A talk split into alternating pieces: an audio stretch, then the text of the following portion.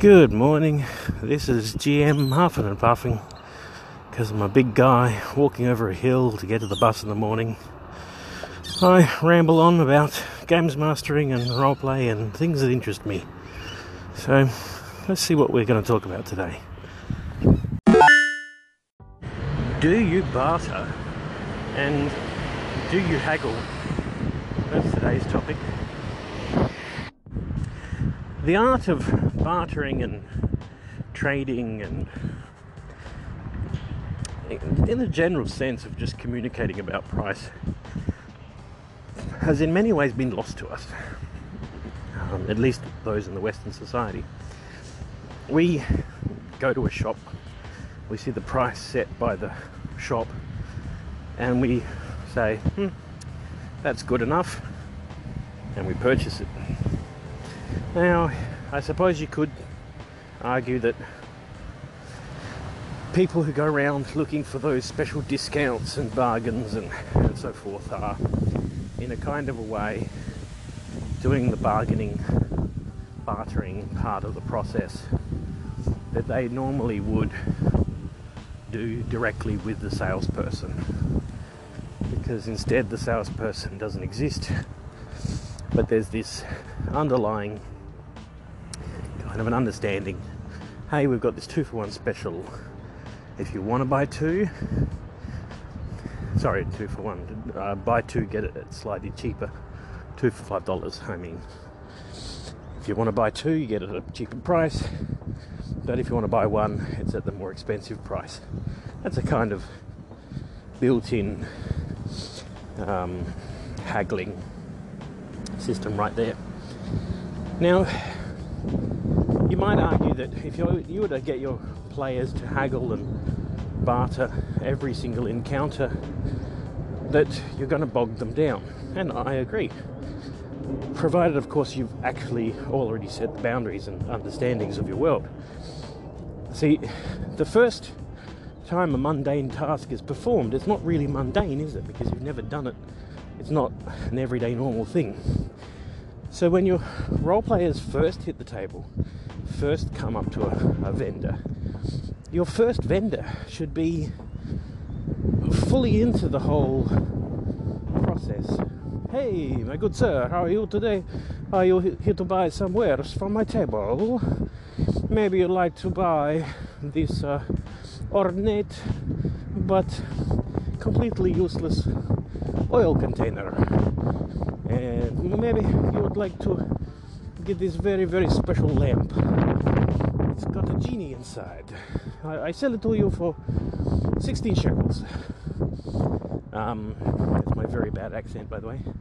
But the the idea that the player is going to say 16 shekels, okay, and he hands over the 16 shekels, and and now the merchant's like, oh, this guy's an idiot. He's just prepared to pay whatever price. Please, sir, I have many more things you would love. I will give you a big discount because you are a wonderful person.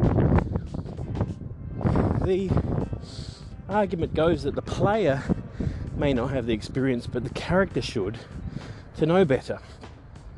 So it's the games master's responsibility to let them know. So when he offers the price of 16 shekels, you say, Well, bro, your experience, you don't think that 16 shekels is a worthwhile price. You remember seeing something about the price being 8 at some point in your life. Now, the Games Master has to do a job where he looks at the price that would be more than likely in the book or the rules, starts off by doubling the price, and then checks to see if the character has a high enough intelligence score or any bartering skills or things that might make the, pla- the character more likely to notice that the price is too expensive. That's sort of a bit of a big job for the games master if he has to do this for all of his players every time they go shopping. So, when the rulebook gives a given price, the games master hands over the rulebook and says, here you go, guys, here's the list, pick what you want.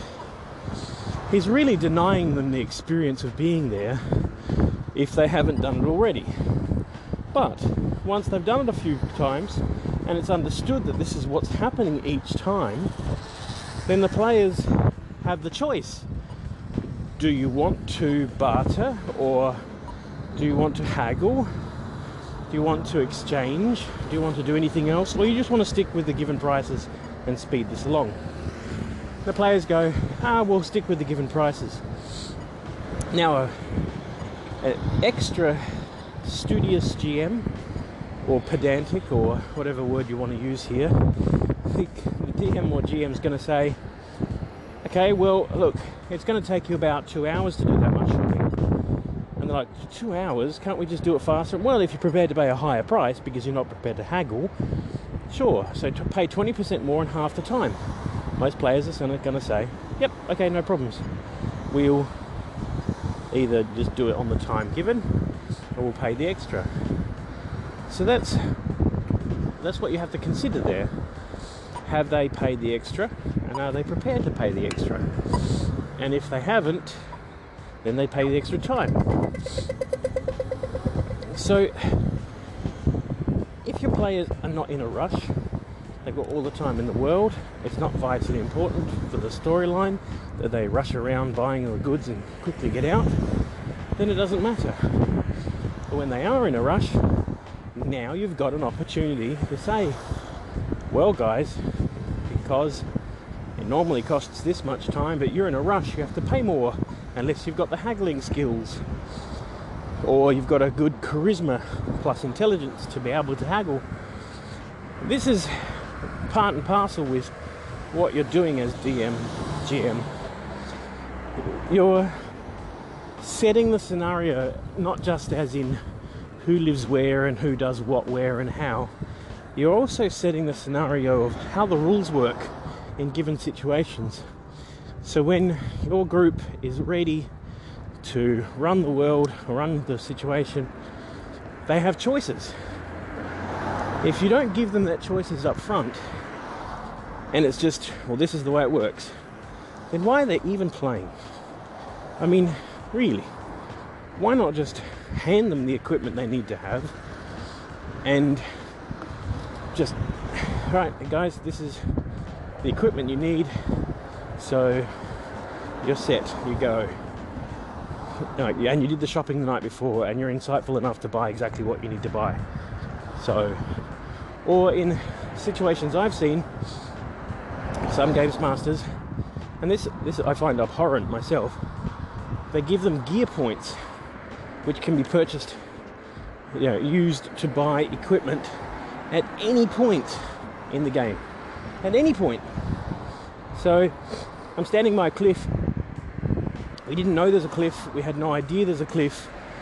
But instantaneously, I say, "Oh, my character thought of this, and I bought pitons and rope and uses up his gear points in the moment. It's like that's what spells are for. Spells are you in the moment. If you use up gear points for spell points, you're breaking the entire mathematical structure of how the game works. Yeah, if you replace gear point, I mean, why not just buy a stack load of gear points at the beginning with all your cash? Why use anything except gear points? Gear points could be used for purchasing material goods for um, spell components. Gear points could be used to purchase weapons and equipment when you needed it. Oh, it turns out we're fighting werewolves. Good thing we've got gear points. I'll just have silver weapons instead of. Um, I'll just upgrade my weapon to silver using my gear points. There's no need to pre purchase or pre plan anything. Your players have gained zero benefit personally from roleplay. They're, they're just, oh, well, that'll just magically appear when we need it, which is absolute bullshit. Nothing works like that. How the fudge are your players going to be prepared for the big bad guy if they could just rock up with a bunch of you know, pre-existing Oh, I'm, I did not study any of my spell slots. I'll choose my spells now, just before the big battle. Yep, cool. Ah, but I didn't know what weapons and armor I needed, so I use my gear points to instantaneously turn it into what I need just before the battle. I, I won't even buy any equipment.